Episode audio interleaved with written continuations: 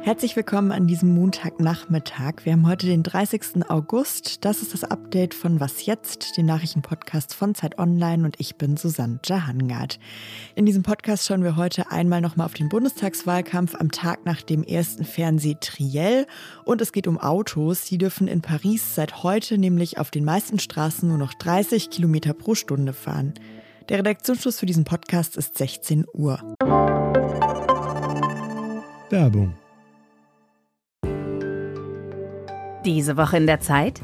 Die Bücher des Frühlings. 16 Seiten blühende Fantasie. Von gefährlichen Liebschaften, einer Flucht auf dem Mississippi und magische Erzählkunst. Das Literaturspezial zur Buchmesse in Leipzig. Die Zeit, Deutschlands größte Wochenzeitung. Jetzt am Kiosk oder direkt bestellen unter zeit.de/slash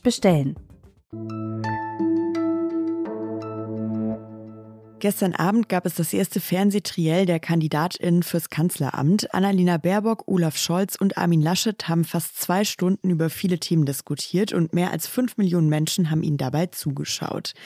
Nach dem Triell gab es eine Blitzumfrage vom Institut Forsa im Auftrag von RTL und NTV. Dafür wurden rund 2500 Menschen befragt. 36 Prozent dieser Leute haben gesagt, für sie ist ganz klar, dass Olaf Scholz das Triell gewonnen hat. 30 Prozent sahen Annalena Baerbock an erster Stelle und 25 Prozent Laschet. Unabhängig vom Triell zeigen verschiedene Zahlen, zum Beispiel auch der Wahltrend, den wir auf Zeit Online haben, der alle verfügbaren Umfragedaten täglich neu zu einem Mittelwert zusammenrechnet, dass auch heute am Tag nach dem Triell der Wahlkampf weiter ziemlich knapp aussieht und wirklich alle drei KandidatInnen Chancen haben, Kanzler oder Kanzlerin zu werden. Laut dem Zeit Online-Wahltrend von heute würden 23 Prozent die Union wählen, 22 Prozent die SPD und 18 Prozent die Grünen. Die Zahlen liegen also wirklich tatsächlich ziemlich nah beieinander. Jetzt gab es an dem Tag nach dem Triell heute natürlich viele Stimmen und Analysen dazu. Vielleicht haben Sie ja schon heute Morgen die Analyse von meiner Kollegin Lisa Kaspari in unserer Frühsendung von Was jetzt gehört. Eine Sache, die manche heute auch kritisiert haben, war, dass das Thema Digitalisierung kaum vorgekommen sei. Aber es werden ja noch weitere Trielle folgen. Vielleicht ist dann da mehr dafür Raum. Ein Thema, was auf jeden Fall gestern ziemlich prominent diskutiert wurde, war der Klimaschutz. Und da hat Armin Laschet heute direkt nochmal nachgelegt und ein Energiepapier vorstellen lassen mit dem Titel Ein Turbo für die Erneuerbaren.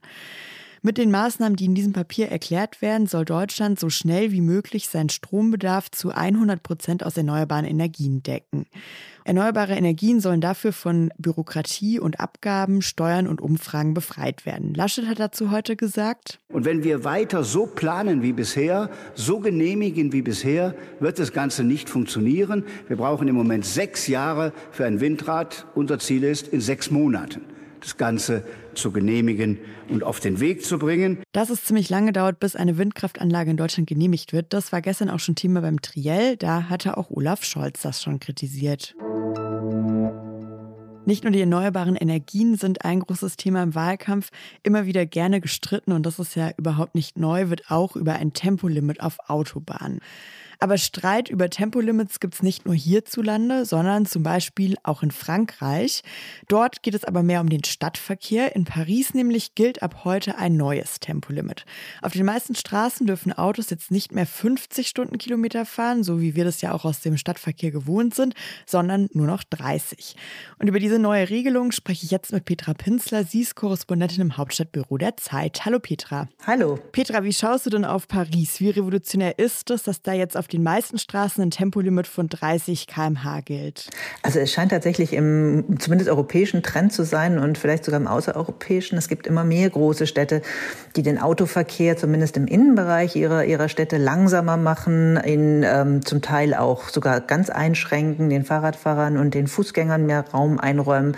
Das heißt, das ist im Vergleich zu Deutschland vielleicht wirklich revolutionär oder sehr fortschrittlich. Ähm, ansonsten liegt es durchaus im internationalen Trend. Jetzt ist es so, dass es natürlich auch in Paris Streit darum gab und es gibt Gegner von diesem Tempo 30 Limit, die sich auf eine Untersuchung beziehen von einem Umweltforschungsinstitut. Laut dieser Untersuchung bringt das anscheinend gar nicht so viel für den CO2-Ausstoß zumindest. Der liegt sogar höher, sagt diese Untersuchung, wenn man 30 km/h pro Stunde in der Stadt fährt, statt 50. Wie siehst du das denn? Stimmt es, dass langsamer Autofahren nicht automatisch heißt, dass es umweltfreundlicher ist? Es geht ja bei dem Autofahren tatsächlich nicht nur ums CO2. Ich glaube, da ist die Bilanz wirklich nicht so doll, sondern es geht auch um, um, um die anderen Abgase, die noch aus den Autos rauskommen, was sich hoffentlich irgendwann auch mal erübrigt. Und es geht eben auch um andere Umweltschäden. Also Lärm kann man durchaus auch als einen Umweltschaden bezeichnen. Und wir wissen deutlich, und sehr klar, dass wenn Autos schneller fahren, wird es sehr viel lauter. Also ähm, die Verkehrsberuhigung macht die Städte leiser, sie macht sie auch sicherer und sicherer vor allem für, für die Kinder und für die älteren Leute, denn das sind diejenigen, die viel häufiger von schnellen Autos überfahren werden als eben, naja, Männer beispielsweise. Jetzt hast du gerade schon gesagt, im Vergleich zu Deutschland ist das schon irgendwie revolutionär. Jetzt stecken wir ja hier mitten im Wahlkampf.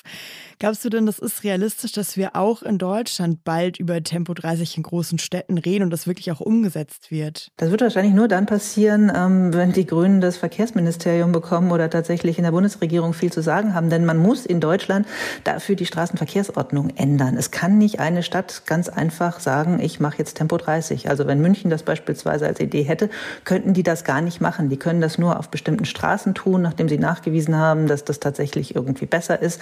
Aber dass eine Stadt einfach sagt, wir machen Tempo 30, geht nicht. Da müssen die Gesetze geändert werden. Und da schauen wir mal, welche Regierung wir nach der Wahl haben. Daran hängt das dann. Ja, vielen Dank, Petra. Danke. Okay, good evening. Uh, this is Mayor Cantrell giving you another update as I have been keeping you all informed as best as I can. Das war Latoya Cantrell, die Bürgermeisterin von New Orleans, mit einer Videonachricht, die sie heute Morgen deutscher Zeit in New Orleans spät abends gestern veröffentlichte. Auch New Orleans hat der Hurricane Ida stark getroffen. Es gab Überschwemmungen und Schäden an Gebäuden und im gesamten Stadtgebiet ist der Strom ausgefallen. Der örtliche Stromversorger hat schon mitgeteilt, dass es wahrscheinlich länger dauern werde, bis der Strom wieder funktioniert. Wie groß die Schäden nicht nur in New Orleans, sondern im gesamten Bundesstaat Louisiana sind, das konnte man heute noch nicht gut absehen. Medien vor Ort berichteten auf jeden Fall von zerstörten Häusern, von überfluteten Straßen, umgeknickten Bäumen und Strommasten. Und mindestens ein Mensch, das war bis heute Nachmittag klar, sei durch den Sturm auch ums Leben gekommen. Ida war gestern als extrem gefährlicher Hurricane eingestuft worden. Gegen Abend hat das Nationale Hurricane-Zentrum in Miami die Gefahr dann aber herabgestuft. US-Präsident Joe Biden hat für Louisiana den Katastrophenfall erklärt. Das hatte der Bundesstaat so erbeten. Dadurch können dann nämlich Gelder für den Wiederaufbau und zur Unterstützung betroffener Bürgerinnen und Unternehmen freigegeben werden. Die Bürgermeisterin von New Orleans, Latoya Cantrell, die hat sich trotz der schwierigen Situation heute Nacht dann aber noch optimistisch gezeigt. We're gonna get through this better than we've ever done before. Was noch? Sonne, Meeresrauschen, Strand, das ist ja der Sommertraum schlechthin. Und wenn sie den in diesem Sommer irgendwie erleben konnten, dann möchte man sich den ja möglichst lange erhalten, gerade jetzt, wo in vielen Bundesländern die Sommerferien schon zu Ende sind oder sich dem Ende zuneigen. Ja, und damit der Urlaub lange lebendig bleibt, bringt man sich ja auch gerne was aus dem Urlaub mit, zum Beispiel guten Wein, Olivenöl oder einfach auch direkt ein bisschen Strand. Auf Sardinien ist das tatsächlich so ein großes Problem geworden, dass Sand, Muscheln und Steine mitnehmen bzw. klauen dort seit 2017 illegal ist. Wer auf der italienischen Insel Sand mitnimmt, dem drohen hohe Strafen zwischen 500 und 3000 Euro und bei sehr großen Mengen sogar Gefängnis. Besonders auffällig unter den StraftäterInnen, die regelmäßig dabei erwischt werden, wie sie Sand von Sardinien klauen wollen, sind übrigens NordeuropäerInnen, die in ihren Campervans Plastikflaschen gefüllt mit Sand schmuggeln. Der bisher krasseste Fall war der von einem französischen Paar, das vor zwei Jahren versucht hat, 40 Kilo Sand abzutransportieren. Den ganzen Sand aus Sardinien wollten sie dann in Frankreich dafür nutzen, um ihr Aquarium zu Hause ein bisschen schöner zu machen. Also als Urlaubssouvenir zumindest aus Sardinien lieber bei Öl und Wein bleiben. Damit lässt sich ja irgendwie auch mehr anfangen als mit so einer Handvoll Sand. Was jetzt at zeit.de. Das ist unsere Mailadresse. Da können Sie gerne hinschreiben, wenn Sie jetzt nach dieser Podcast-Folge Gesprächsbedarf haben. Ich bin Susanne Jahangard. Das Update ist zu Ende. Uns gibt es morgen früh um 6 Uhr wieder. Dann mit meiner Kollegin Elise Landscheck. Ich wünsche Ihnen einen schönen Abend und sage bis bald.